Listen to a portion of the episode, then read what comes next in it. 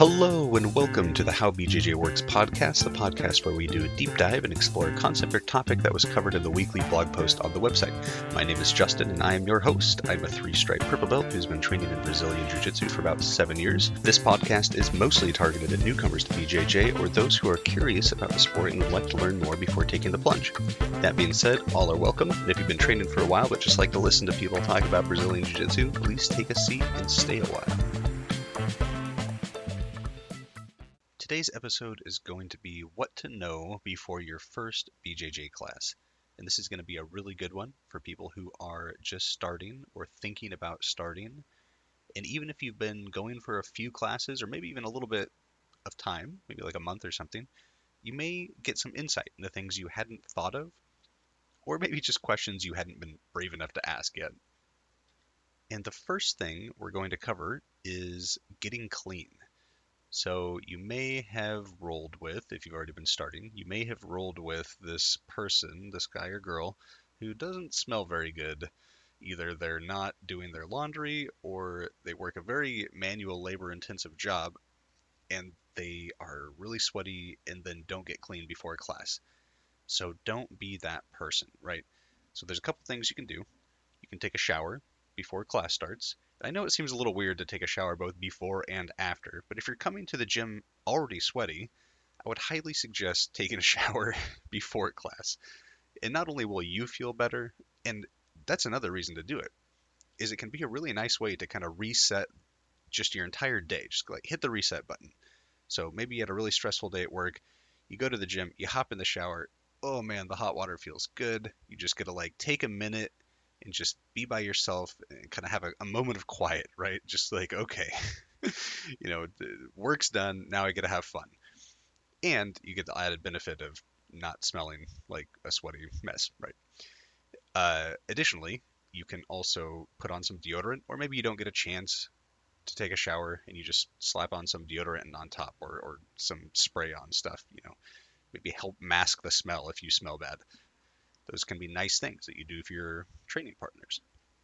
We've already talked in previous episodes about finding a gym with uh, facilities that have showers. We also talked about buying an extra stick of deodorant just to keep in your gym bag, right? So these are all things you can take care of ahead of time.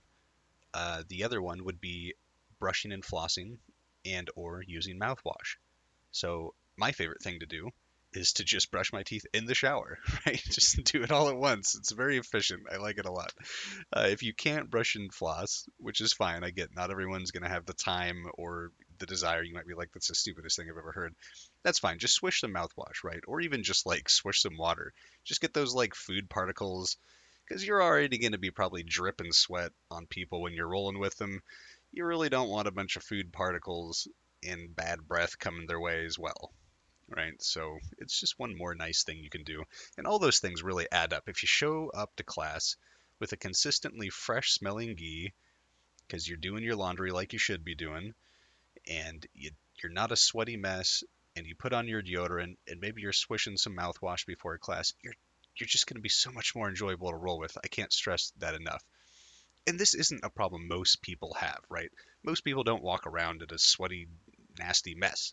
Most people are pretty good but just think about it. Think about whether this is something you need and whether this is something you can do for your training partners.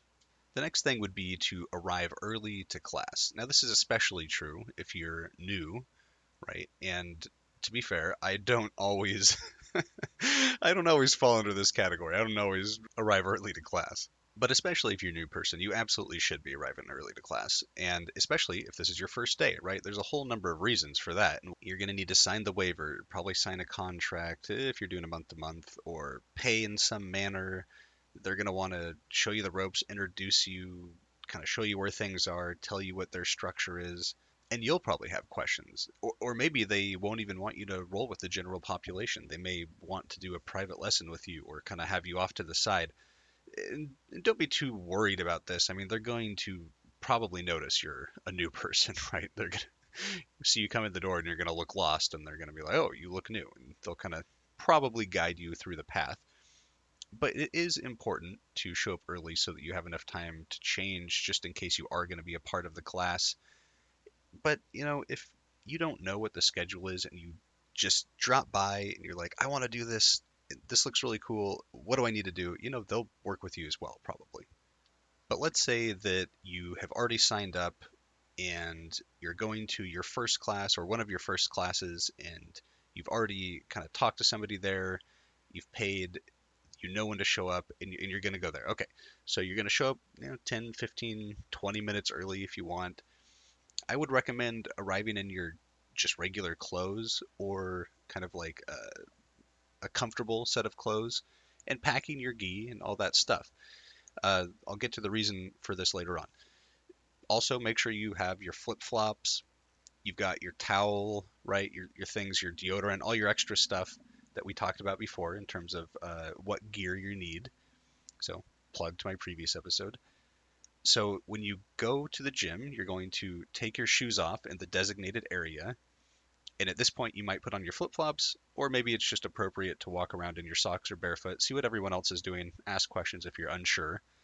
You're going to go to the bathroom, you're going to change, or the, the changing room, whatever it is.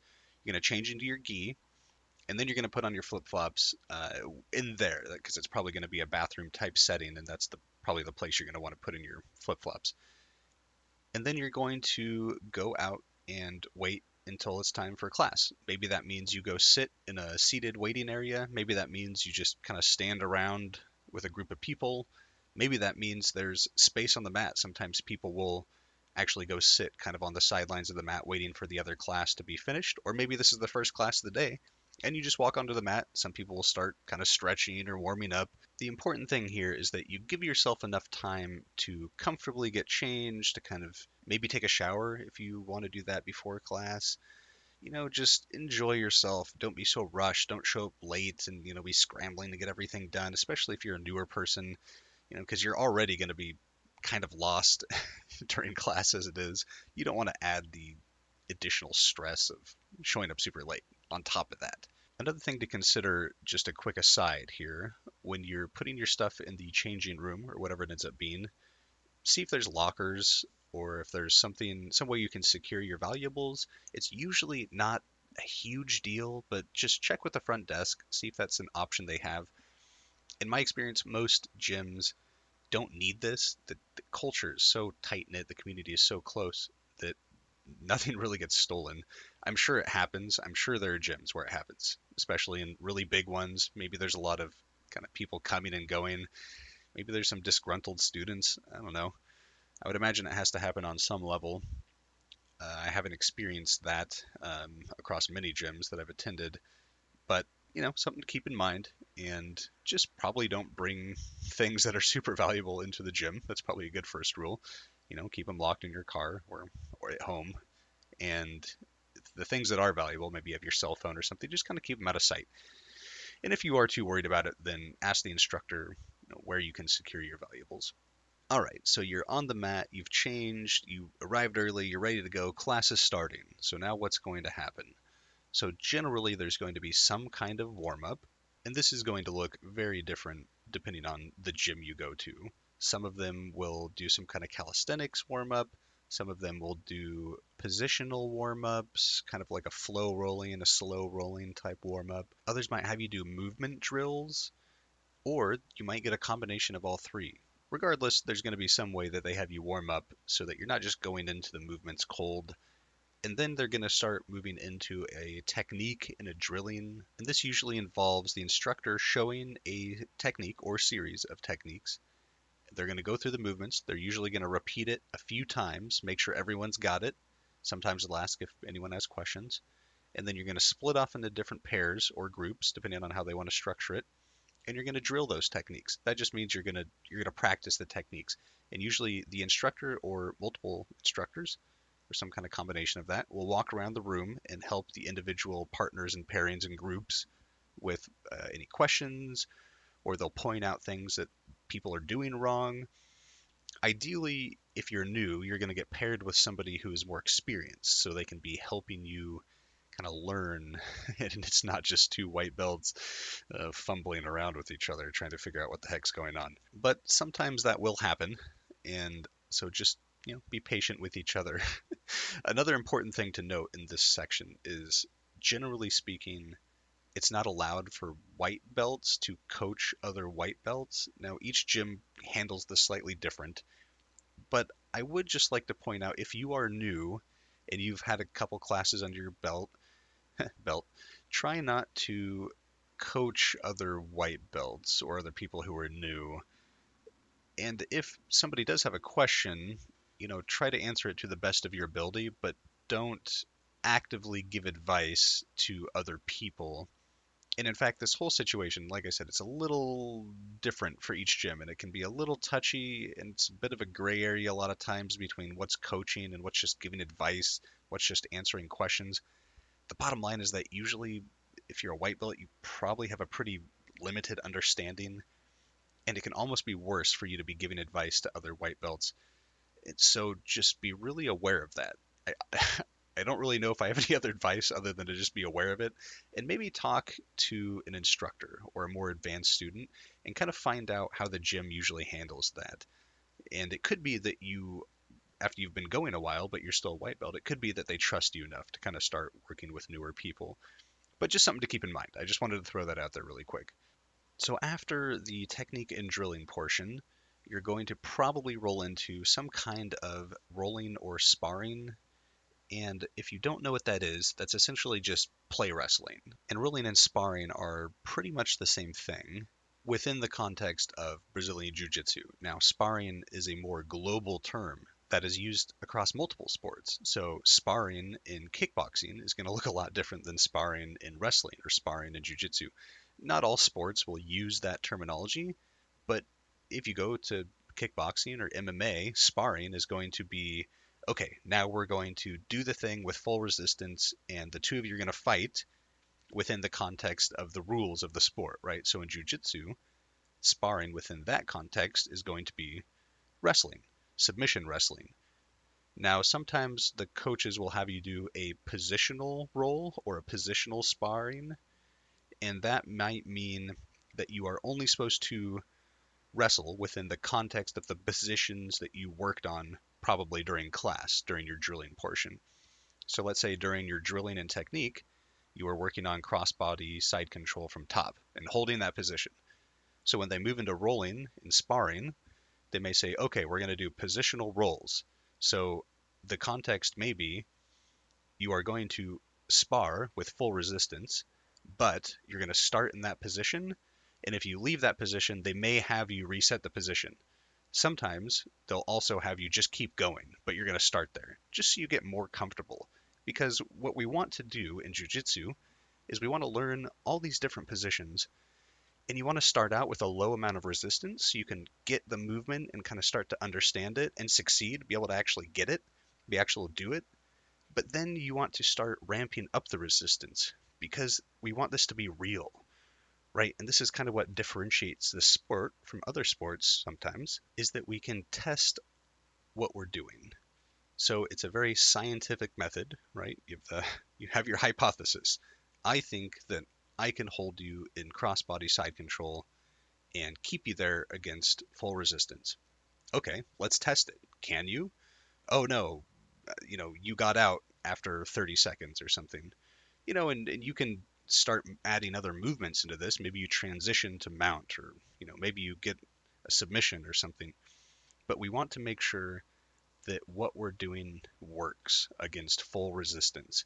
And so that's why it's important to both do the technique and the drilling and also have the rolling slash sparring session. Okay, so after class, once you've done your warm up, you've done your technique, you've done your sparring, and I would also just like to say sometimes gyms will actually end the class officially after the technique and drilling, and then the rolling and sparring part will kind of be like a separate thing on the schedule.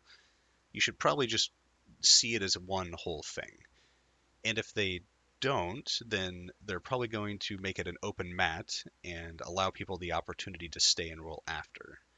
And if that is the case, then you need to be doing that because sparring is super important to the sport and the development of your game. So if after class they do have an open mat type thing, I would heavily suggest you stay and enjoy and participate. And even if all you're doing is spectating, then that's great too. That's a great place to start. Just watch what other people are doing. And if you don't have that much time, just see if you can get in one roll, you know, five minutes. You can make five minutes work. Additionally, some people might be stretching, doing an extra workout. They might be working on their stand up game. They might be drilling takedowns. There may be a sauna on premise and people go into the sauna and do some stretches or just kind of hang out. Sometimes people are just talking around the mat. But after class is when you're going to start becoming a part of the community. And if you even just stick around for a couple minutes and just kind of talk to people or get in a couple rolls or do a little stretching or whatever it is, this is where you're going to start to realize how close knit these communities are. And you may find that you start developing some friendships here. So if you're looking for the community element of the sport, this is when it's going to happen. The next thing you're going to want to do is shower. I'm going to say it again. Make sure you shower.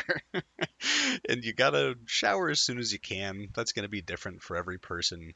Just don't put it off too long. And then make sure you're changing your clothes as well. And this is why I suggested before that you come in in your street clothes or your work clothes or something that isn't your uniform, essentially, that you change at the gym. Because when you leave, you're going to want to take off your uniform clothes. They're going to be probably soaked with sweat if you're anything like me anyways. They're going to be soaked with sweat and even if they're not they're going to be smelly and they're going to be a little sweaty. And you're not going to want to just climb into your car with those on. So even if all you do is just bring like a pair of sweatpants or athletic pants and an extra shirt and just change out of them that's perfect you are definitely not going to want to wear that in your car. Your car seat is going to soak up that gi smell and the gi sweat, and it's after a while that's going to accumulate, and you're going to have a really hard time getting that smell out of your car, especially if you live in an area where it's hot. So just be really careful about that. And then if you have to wait until you get home to shower, that's totally fine. Just make sure you don't wait too long. You don't want to let that all the funky mat funk set into your skin, right? You want to get clean as soon as you can. Uh, I have to drive a bit of a ways before I get home, and I haven't been showering at the gym lately. I need to start doing that again. It's bad. I need to start showering at the gym. I'm saying it again mostly for myself, uh, but I did for a long time shower at the gym, and then when I switched gyms, I just got out of the habit. It's a new environment, and I've just kind of been testing out my new routine. But one thing that I have been doing is I always go to the the sink, the bathroom sink, and I just wash my hands really good with soap and water, and then I, I just wash my face and just at least get those things nailed down. And then the moment I get home, I am hopping in the shower. So even if that's all you can do, just make sure you're doing that. The ideal situation is that you are showering at the gym the moment you step off the mat.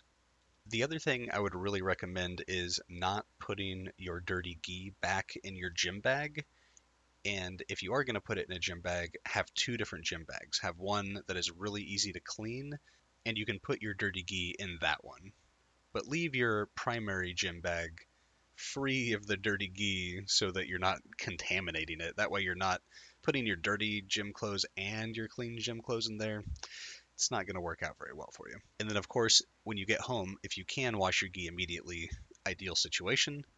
There's a lot of different advice online in terms of the different combinations of detergents and other stuff that'll help you get it really clean. I'm not going to go into that here. Look it up if you want to. But sometimes you won't always have the opportunity to wash it right after class. For example, I get home pretty late and my significant other is already asleep. I don't want to start banging around on the washing machine, which is right next to the bedroom. And so I just put it in my laundry basket and then I do it the next morning. If this is your first class, you're also probably going to be really hungry after you're done. I will never forget my first class. It was such a mind blowing experience, and I had never been that tired ever in my life before. Part of that was because they actually had me rolling with kind of the general population um, on my first day, and not every gym is going to have you do that. Some of them will have you wait before you start sparring or rolling with other people this gym's mentality was kind of we want to crush the new people and show them just how effective this sport is. Uh, I have mixed feelings on that. I think in one way it's a really good way to do it, and another I see the benefits of not doing it that way. Regardless, it was the right decision for me, for sure. It had me hooked right off the bat, and I could not believe how much I was just getting manhandled by people so much smaller than me. It just blew my mind, and I, I just instantly was I you know I want to know how to do this. This is amazing, and it just was a lot of fun. It was just so much fun to be play wrestling again. You know, when you're an adult, you don't really get to do a lot of that. You might grow up doing a bunch of that with your friends, but you know, once you become an adult and you enter into, you know, the social contract and the boundaries of society, it's not exactly something you continue doing. Well, maybe some people do, but I hadn't. And so I didn't realize how much I had missed that. But I will never forget how exhausted I was when I walked off the mat. I was just trembling. I was just shaking from total body exhaustion. And I just annihilated my dinner that night. I, I think I went out with a friend afterwards and we went out to dinner and I just scarfed down like a cheeseburger and fries and probably some other food and a couple beers and I think I went home and probably ate some more. I was just so hungry. It was ravenous. So be prepared for that if this is your first time or, you know, if you're new and, or if you haven't rolled yet. If you've only been in the drilling population and, and the gym ha- hasn't let you roll it yet, maybe you don't have enough classes under your belt. Once you start sparring, you are going to be hungry and you might not want to have to prepare the meal that same night so that's why I'm mentioning it now is just know you're going to be hungry, have something ready or be prepared to go out to eat because you're probably not going to have the energy to cook the meal as well. And given that you're going to be so tired, this brings me to the next point. Be really careful on your drive home because there are nights I leave the gym and I am exhausted, I'm beat, I can barely keep my eyes open, and you got to just make sure that you're bringing your A game when you step into the car, right? So I know you might be tired. Just really be safe out there, guys. I just I want everyone to be safe. So something to keep in mind, especially if you're a new person. And the last point I'm going to make is make sure you're getting a lot of sleep. And I'm sure that you've probably been told this your entire life in every sport you've ever done, but I'm just going to plug it again one more time. make sure you're getting a lot of sleep. And that's going to be different for everybody. And you know what you need. And I don't have to tell you eight hours, nine hours, whatever. You'll figure it out. Just make sure that you've got it planned into your schedule, especially when you first start. Although I still try to make sure I get a lot of sleep. There are just nights I come home from the gym and my whole body just feels wrecked. And it can really make a difference when you're getting those couple extra hours that you might not have allowed yourself otherwise. I just, I know it makes a huge difference for me, and you'll probably find it does for you as well. And that wraps up my advice for the things you need to know before your first class. I'm sure there are lots of little details in there that I probably could have elaborated on. If you think I missed anything really big and important, though, definitely let me know. I would love to include that. I've got a lot of really good blog material coming down the pipes, but I'm, you know, totally open for any new ideas or anything that you think I missed or that I should touch upon or deep dive into even further and I will see you next time. This concludes our podcast, but I appreciate you sticking around for the whole episode. I hope you enjoyed yourself, and please leave a review or send me a message to let me know what you thought. In order to make ends meet, I do sell ad space on the website. I also promote affiliate links to products that I think are worth endorsing and accept donations through Patreon. If you ever want to contribute, your support is greatly appreciated, but don't feel pressured to give anything that you can't afford to anyone ever. Until next time, tap early, train often, and most importantly, have fun.